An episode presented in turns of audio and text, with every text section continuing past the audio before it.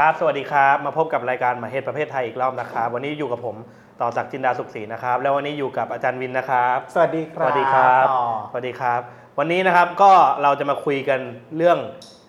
ซีรีส์เนาะที่ฉายบน Netflix เรื่องหนึ่งเนาะซึ่งเพิ่งออกมาไม่กี่เดือนที่ผ่านมาเนาะแล้วก็เห็นว่าโด่งดังจนพุ่งทะยานขึ้นติดเท่าไหร่นะอาจารย์อันดับ1ท็อป 10ใช่ไหมครับของครับแล้วก็ชื่อซีรีส์เรื่องนั้นชื่อเรื่อง Mask Girl นะครับก็คือออกอากาศครั้งแรกในช่วงเดือนสิงหาที่ผ่านมาครับมีทั้งหมด7ตอนเนาะตอนนึงก็ค่อนข้างยาวประมาณ 50-70 นาทีนะครับซึ่งเรทเนี่ยอยู่ที่16บวกก็คือมีความรุนแรงในระดับหนึ่งเลยนะครับก็เด็กต่ำกว่า16ดูไม่ได้เนาะก็ตอนนี้ที่เราจะจัดกันเนี่ยก็จะพูดถึงซีรีส์เรื่องนี้ครับเรื่อง Mask Girl ก็ก่อนอื่นเนี่ยใครยังไม่ได้เคยดูเนี่ยก็ spoiler alert ไว้ก่อนเนาะก็อาจจะปิดแล้วก็ไปดูก่อนแล้วค่อยมาชมตอนของเราก็ได้ครับทีนี้อยากให้อาจารย์วินเริ่มเล่าเรื่องย่อๆสั้นๆนิดนึงครับเอาเท่าที่พอเล่าได้ว่าเรื่องราวของซีรีส์เรื่องนี้มันเกี่ยวข้องกับอะไรครับจริงๆแบบว่าชวนต่อคุยเรื่องนี้เพราะว่าแบบว่ากำลังมีเทรนด์ซอฟต์พาวเวอร์แบบว่านโยบายนั่นนี่นู่นนะครับก็เลยแบบว่าดูซีรีส์เรื่องนี้กันนะครับเพิ่งออกอากาศครั้งแรกทาง Netflix เมื่อเดือนสิงหาปีคศปีนี้2023นะครับก็เรื่องย่อสั้นๆเลยนะครับเป็นผู้หญิงคนหนึ่งซีรีส์ถ่ายทอดชีวิตของผู้หญิงคนหนึ่งที่ชื่อคิมมิโมใช่ไหมชื่อคิมโมมีขอโทษทีมีแบบว่าตัวละครมีทั้งชื่อมีโมและโมมีแต่ว่าจริงๆแล้วตัวละครหลักเนี่ยก็คือคิมโมมีนะครับก็ตั้งแต่เด็กยันใช้คำไม่อยากใช้คำว่าแก่คือจนกระทั่งถึงแบบว่า50กว่านะฮะช่วงวัยเนี่ยกินยาวนาน50ปีนะฮะว่าเขาต้องเผชิญกับความเกลียดชังเผชิญกับปัญหาในสังคมปิตาธิปไตยแล้วก็คือผู้หญิงคนนี้ไม่ได้สยบยอมอ่ะคือเขาลุกขึ้นมาสู้นะครับแล้วก็เหตุการณ์ก็นำพาให้แบบว่าชีวิตมีขึ้นสูงตกต่ำอะไรเยอะแยะมากมายขอไม่ลงรายละเอียดเยอะทีนี้เรื่องนี้ครับที่มันน่าสนใจก็คือตัวละครทุกคนที่รับบทบาทอ่ะเป็นนักแสดงอย่างที่เราบอกเนาะพอแบบว่าชีวิตผ่านวัยเยอะแยะมากมายเนี่ยนะครับก็มีนักแสดง3คนนะครับก็เริ่มต้นจากที่เขาเป็นสาวออฟฟิศถูกบูลลี่เรื่องหน้าตาไม่ตรงตามมาตรฐานความงามของสังคมเนี่ยนะครับก็คนนี้เป็นนักแสดงใหม่เลยต่อเราคิดว่าแบบว่าเขาฝ่าด่านออดิชั่นคนเป็นพันๆแต่ว่าคนเนี้ยผ่านเข้ามาได้นะครับฝีมือจัดจ้านเลยแม้จะเป็นนักแสดงคนใหม่นะครับช่วงที่2เนี่ยพอเขาเจอเหตุการณ์ที่ถูกบูลลี่แล้วมันมีจุดเปลี่ยนที่เขาไปทำศัลยกรรมกลายเป็นอีกคนหนึ่งคนเนี้ยจะเป็นนักแสดงเกิร์ลกรุ๊ปอะเราจำไม่ได้ชื่อนะฮะแต่ว่าเขาเป็นแบบว่าศิลปินเกิร์ลกรุ๊ปชื่อดังนะครับมารับก็เป็นคนที่2คนที่3ก็ได้อดีตของผู้เข้าประกวด Miss Korea เราจำไม่ได้ว่าเขาได้รางวัลหรือเปล่ามารับนะฮะก็ในเรื่องเธออายุประมาณ50ปีแต่หน้าตาแล้วก็ฝีมือยังแบบว่าจัดจ้านอันนี้แบบว่าเกริ่นคร่าวๆแบ็คกราวด์เกี่ยวกับซีรีส์นะฮะจริงๆแล้วซีรีส์เรื่องนี้ดัดแปลงมาจากการ์ตูนเว็บตูนนะครับก็น่าสนใจครับนี่ตัวละครเอกที่อาจารย์พูดถึงเมื่อกี้ชื่อคิมโมมีนะครับอะไรเป็นแรงขับเคลื่อนของตัวเขาอะตัวละครตัวนี้ที่ทำให้ซีรีส์มันดำเนินไปครับจริงๆปมของคิมเรากลัวเราจำชื่อคิมโมมีถ้าผิดเราควรต่อช่วยบอกนิดนึงนะครับคิมโมมีเนี่ยเขามีปมทั้งปมในใจแล้วก็ปมกับตัวละครอื่นแล้วก็สังคมปิตาธิปไตยนะฮะทีนี้เราขออนุญาตเริ่มจากปมในใจก่อนเราว่าปมในใจน่าสนใจมากเลยคือเปิดเรื่องมาเนี่ยเราจะเห็น ตัวละครเอกตรงนี้เป็นแบบว่าเด็กน้อยออกงานการแสดงโรงเรียนไม่รู้ว่ารุ่นพวกนี้มีหรือเปล่า จับเด็กแต่งตัวแล้วเขาชอบอ่ะเป็นเด็กที่ชอบแสดงออกเวลาอยู่บนเวทีแล้วนางปล่อยจอยเต็มที่ชอบความรู้สึกของการที่มีแสงส่องลงมานะครับแล้วก็อันนี้คือความรู้สึกแล้วเขาก็บอกว่าเขาอยากเป็นที่รักคืออยากรู้สึกเป็นคนพิเศษต่อทีนี้พอเริ่มเติบโตขึ้นเนี่ยหน้าตาเขาไม่ตรงตามมาตรฐานbeauty standard ในสังคมเกาหลีทีนี้อันเนี้ยมันเราจะเห็นตัวละครเราชอบการเล่นแสงและเงาของซีรีส์เรื่องนี้มากเพราะว่าตอนแรกเนี่ยเราจะเห็นว่าตอนเขาเป็นเด็กน้อยเนาะแสงมันสาดตู้มาที่ตัวละครเอกพอเริ่มขึ้นชั้นประถมมัธยมเขาไม่ได้อยู่ตรงนั้นแล้วอ่ะเขาต้องมานั่งอยู่หน้าเวทีแล้วเริ่มไปหลังเวทีเรื่อยๆเรานึกถึงแบบว่าฟีลที่แบบว่าเพื่อนคนอื่นไปแสดงแล้วเราจากที่เคยแสดงเนี่ยเราสุดท้ายเขาต้องไปหลบอยู่ในเงามืดอ่ะต่อแล้วคือสุดท้ายเนี่ยเขาก็ไป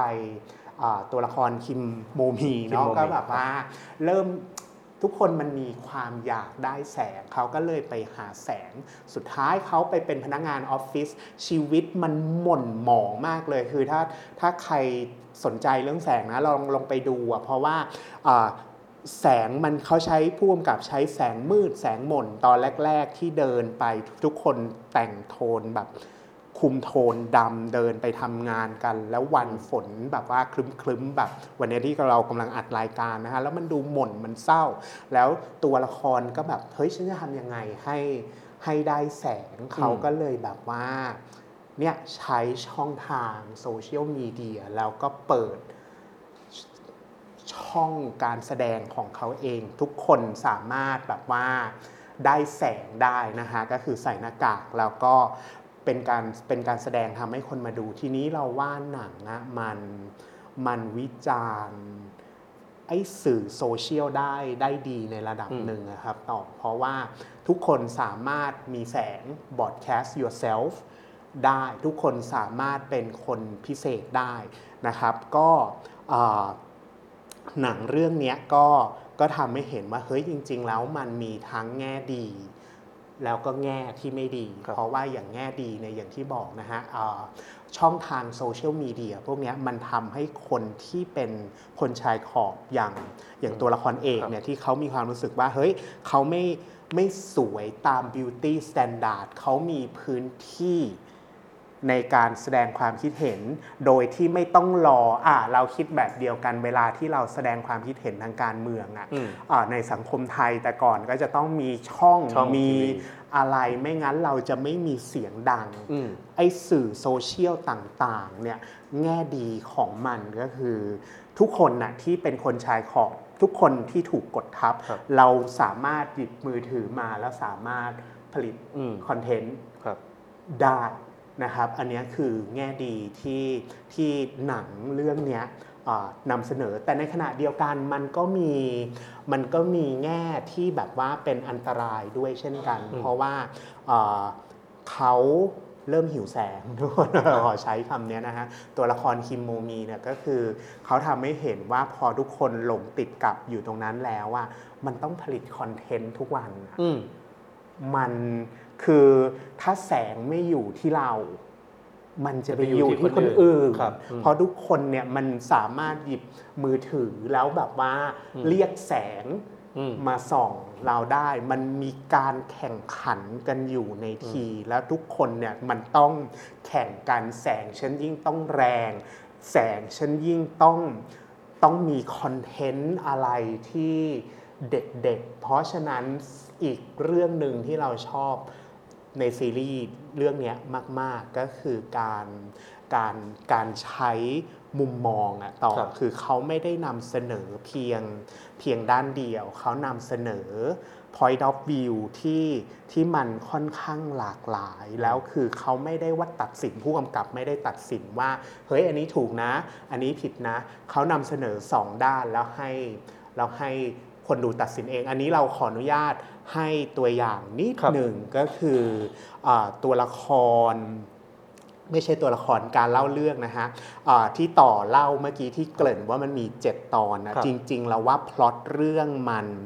ผูกกันอยู่หลวมๆไม่ได้ว่าแบบว่าละเอียดเยอะแต่ว่าเหตุการณ์หนึ่งอ่ะเขาจะเอามาเล่าอย่างน้อย2ครั้งผ่านยกตัวอย่างเช่นต่อมองเหตุการณ์นี้ยังไงอันนี้แบบว่าต่อไปเอพิโซดหนึ่งเอพิโซดถัดมาจะเป็นเราซึ่งอยู่ในเหตุการณ์เดียวกันกับต่อมองอีกเอพิโซดหนึ่งทีนี้ถ้าใครเคยดูหนังเรื่อง Flip ซึ่งวันนี้ช่วยแบบว่า Netflix นะแบบว่าเราจำได้ว่าแบบว่าเคยออกอากาศทาง Netflix เหมือนกันไม่แน่ใจว่าออกไปหรือยังเขาก็จะนำเสนอแบบเนี้ยว่าเหตุการณ์จากมุมมองของเด็กผู้ชายกับเหตุการณ์ของมุมมองจากของเด็กผู้หญิงก็คือเรื่องนี้ก็จะคล้ายๆกันวิธีเล่าแบบนั้นเนาะโอเคเดี๋ยวเราพักกันสักครู่นะครับแล้วเดี๋ยวตอนหน้ากลับมาคุยกันต่อเรื่อง Mask Girl นะครับครับ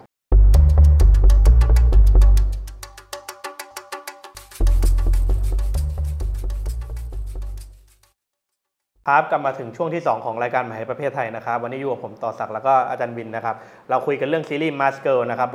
บนแพลตฟอร์ม Netflix นะครับผมก็เมื่อกี้ช่วงแรกเราคุยถึงเรื่องปมของตัวละครเอกนะครับก็คือคิมโมมีเนาะแล้วก็วิธีการเล่าเรื่องของผู้กำกับซึ่งอาจารย์ชี้เห็นว่ามันมีความน่าสนใจยังไงบ้างทีนี้ครับนอกจากปมภายในใจที่คิมโมมีต่อสู้กับตัวเองแล้วครับมันยังดูมีปมระหว่างเขากับตัวละครอื่นๆในเรื่องครับปมระหว่างเขากับสังคมรอบตัวที่มันดูมีลักษณะชายเป็นใหญ่เหลือเกินไอ้เรื่องความรุนแรงที่ปรากฏในนี้แล้วก็การพยายามที่เขาจะต่อสู้เพื่อเอาคืนสังคมแล้วก็ผู้ชายในเรื่องอะไรเงี้ยครับอาจารย์มันสะท้อนอะไรบ้างครับครับก็จริงๆแล้วต่อพูดถูกเลยคือนอกจากปมภายในใจแล้วเขามีปมขัดแย้งกับตัวละครอื่นแล้วก็ปมขัดแย้งกับสังคมปิตาธิปไตยด้วยนะครับทีนี้เราจะเห็นว่าตัวละครชายมีค่อนข้างจำกัดในซีรีส์เรื่องนี้แล้วก็ถ้าดูครบแล้วเนี่ยเราจะเห็นว่าตัวละครชายที่มีปมขัดแย้งกับคิมโมมีเนี่ยมันจะออกมาช่วงประมาณแบบว่าเอพิโซดแรกกับเอพิโซด2แค่นั้นเองที่เหลือคือจะเป็นแบบว่าปมขัดแย้งของคิมโมมีกับตัวละครหญิงคนอื่นทีนี้ทำไมเขาถึงแบบว่าสร้างปมขัดแย้งกับตัวละครหญิงอื่นมันไปแบบว่าตอกย้ำภาพแทนเหมือนแฟรี่เทลซินเดอเรลล่าว่าแบบว่าผู้หญิงมองกันคอมเมนต์กันและจ้องจะเป็นศัตรูทำร้ายกันหรือเปล่าคำตอบก็คือมันไม่ใช่มันเห็นเขาเรียกว่าอย่างที่เราบอกไปเมื่อกี้เนี่ยมันมีภาพแทนทั้งสองด้านทีนี้เราขอเริ่มจากการคอมเมนต์กันของผู้หญิงก่อนนะฮะไม่แน่ใจว่า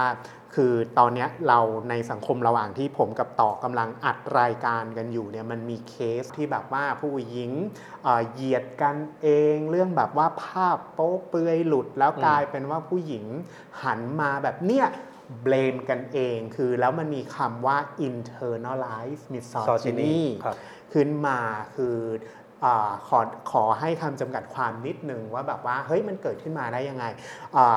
internalized misogyny เนี่ยมันไม่ได้เท่ากับว่าความเชื่อว่าผู้หญิง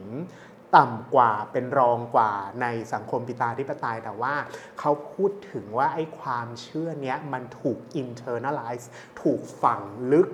เข้าไปลึกข้างในไม่ใช่แค่ในตัวผู้ชายแต่ว่าผู้หญิงเองด้วยกันก็มีความคิดแบบนี้ทีนี้อันเนี้ยมันเป็นผลพวงของสังคมปิตาธิปไตยผู้กำกับบอกว่าเนี่ยแม้ว่าตัวละครชายหายไปหมดแล้วอะแต่ไอ้ผลพวงอันเนี้ย internalized misogyny ที่มันถูกครอบโดยสังคมปิตาธิปไตยมันยังอยู่แล้วมันทำให้ตัวละครหญิงเนี่ยลุกขึ้นมาห้ามหันทำร้ายกันเองเพราะฉะนั้นตรงนี้เราชอบมากเลยคือมันทำให้นึกถึงบทละครเรื่อง Miss Julie เนี่ยคือแบบว่าบางทีเราไม่เห็นตัวละครที่มีอำนาจเขาผู้กำกับลบตัวละครชายออกไปหมดละแต่ผู้หญิงก็ยังหันมาสู้รบกันเองเพราะมันถูกครอบด้วยไอ้สิ่งที่เราเรียกว่า internalized misogyny แล้วก็ห้ามหันกันเองนะครับเขาก็มี มีเนี่ยฮะผู้หญิงลุกขึ้นมาทำร้ายกันเองแต่อย่างที่เราบอกนะครับก็เรื่องนี้มันไม่ได้นำเสนอด้านเดียวครับมันจะมีอีกด้านหนึ่งที่เขานำเสนอว่าเพื่อนหญิงพลังหญิงพอเราพูดถึงแบบว่าสตรีนิยมมันจะมีแบบเพื่อนหญิงพลังหญิงเราแบบว่าจับมือสู้ด้วยกันนะครับคือคิมโมมีใช่ไหมเจอผู้หญิงด้วยการทำร้ายโดยเฉพาะเรื่องแบบว่ามาตรฐานความงามที่ไม่ตรงตามมาตรฐานฝั่งหนึ่งก็มีแบบนั้น internalized misogyny อีกฝั่งหนึ่งมันก็มีกลุ่มผู้หญิงที่คอยซัพพอร์ตกันจับมือเพื่อนหญิงพลังหญิงเจอประสบการณ์คล้ายๆกันและที่คู่ไหนที่อาจารย์ชอบครับคู่ที่เราชอบมากๆเลยเนี่ยคือเพื่อนในออฟฟิศของนางอะต่อคือมันจะมีความแบบว่าซับซ้อนนิดหนึ่งคือแบบว่านางมีเพื่อนที่ก่อนอันนี้คือก่อนศัลยกรรมนะเพื่อนที่โคตรจะliberal เพื่อนที่แบบว่าเดินเข้ามาในออฟฟิศแล้วเห็นว่าพนักงานหญิงต้องเสิร์ฟน้ำเสิร์ฟกาแฟให้กับผู้ชายหรือว่าไปกินสังสรรค์ด้วยกันแล้วต้องคอยลิ้นเหล้าแล้วเพื่อนคนนี้บอกว่าแบบว่าเฮ้ยมันทำอย่างนี้ไม่ได้อันนี้คือการเหยียดเพศอันนี้คือเพื่อนที่คอยซัพพอร์ตตัวละครเอกอยู่แต่ว่าในขณะเดียวกันเพื่อนคนนี้พอฉากถัดไปมันก็จะมีความนั่งเมาเนี่ยแกคิดว่าอีผู้หญิงคนนี้มันไปทำศัลยกรรมมาหรือเปล่าด้วยตัวละครเดียวกันเองเนี่ยมันทำให้เรากลับมาสำรวจตัวเองอะครับต่อว่าแบบว่าเฮ้ยตัวเองชอบโพสิชันว่าเป็นคนที่ PC นั่นนี่นู่นแต่ว่าพอแบบว่าเดินออกประตูไปเนี่ยก็ว่าคนอื่นใช่เราอาจจะไปทำอะไรที่มันแย้งกันกับสิ่งที่เราเชื่อเพราะฉะนั้นที่เราพยายามจะบอกเนี่ยในตัวละครเรื่องนี้มันไม่มีตัวละครที่แบนๆนะมันมีความกลมมันมีความซับซ้อนด้านหนึ่งมันเหมือนกับว่าฉันช่วยเธอฉันซัพพอร์ตเธอแต่ว่าพอเดินออกไปเนี่ยอาจจะไปทำร้ายคนอื่นก็ได้นะครับแล้วก็ตัวละครผู้หญิงที่เราว่าคอยซัพพอร์ตกันเนี่ยมันไม่จำเป็นที่จะต้องช่วงวัยเดียวกันเท่านั้นนะครับต่อมันจะมีตัวละครเด็กผู้หญิงที่เป็นมิตรกับตัวละครผู้หญิงที่สูงวัยหน่อยเพราะฉะนั้นมันเห็นว่าแบบว่าเฮ้ยมันข้ามวัยมันเป็นเพื่อนกันได้เพราะฉะนั้นอย่างที่บอกตัวละครที่เราบอกว่ามันผู้กำกับนำเสนอสองด้านเนี่ยเขาทำให้เราเห็นว่าเฮ้ยคุณสามารถเลือกได้ว่าจะปฏิบัติต่อเพื่อนมนุษย์ยังไงเขาไม่ได้ชี้ว่าทำอย่างนี้ดีทำอย่างนี้เลวแต่อยู่เลือกเองว่าอยู่จะปฏิบัติต่อคนอื่นยังไงแล้วตัวละครที่ร้ายใส่คิมโมมีนะครับมันมีตัวละครอีกตัวหนึ่งนะครับก็เมื่อกี้เราพูดถึงหญิงสูงวัยนะครับก็เรื่องตัวละครสูงวัยเนี่ยเราก็คิดว่ามันเป็นเรื่องที่น่าสนใจและเป็นอีกเหตุผลหนึ่งที่เราชอบซีรีส์เรื่องนี้ส่วนมากเวลาต่อดูหนังดูละครดูซีรีส์อันนี้ขออนุญาตถามกับตัวละครสูงวัยโดยเฉพาะผู้หญิงเนี่ยต่อจะนึกว่าแบบว่าตัวละครหญิงบวกสูงวัยภาพแทนของตัวละครแบบเนี้ยส่วนมากเขาจะรับบทนะในละครในหนังหรือว่าแม่มดถ้าไม่เป็นแม่มดก็จะต้องเป็นแบบว่าผู้หญิงที่แบบบ้างช่วยแบบว่าคือถ้าไม่ร้ายไปเลยแบบที่ต่อว่าเป็นนางแม่มดก็จะต้องเป็นคนที่แบบว่าช่วยเหลือตัวเองไม่ได้จะกำลังตกอยู่ในภัยอันเขาเรียก vulnerable ใช่เขาเรียกว่าเป็นกลุ่มเปราะบางแต่ว่าในเรื่องนี้เราจะเห็นภาพแทนของผู้หญิงที่อายุมากๆแบบเดิมที่เราพูดถึงกันก็มีหรือไม่อีกแบบหนึ่งก็คือฉีกไปเลยนะฮะเราก็ฝั่งหนึ่งเราจะเห็นว่าผู้หญิงอายุเยอะเปราะบาง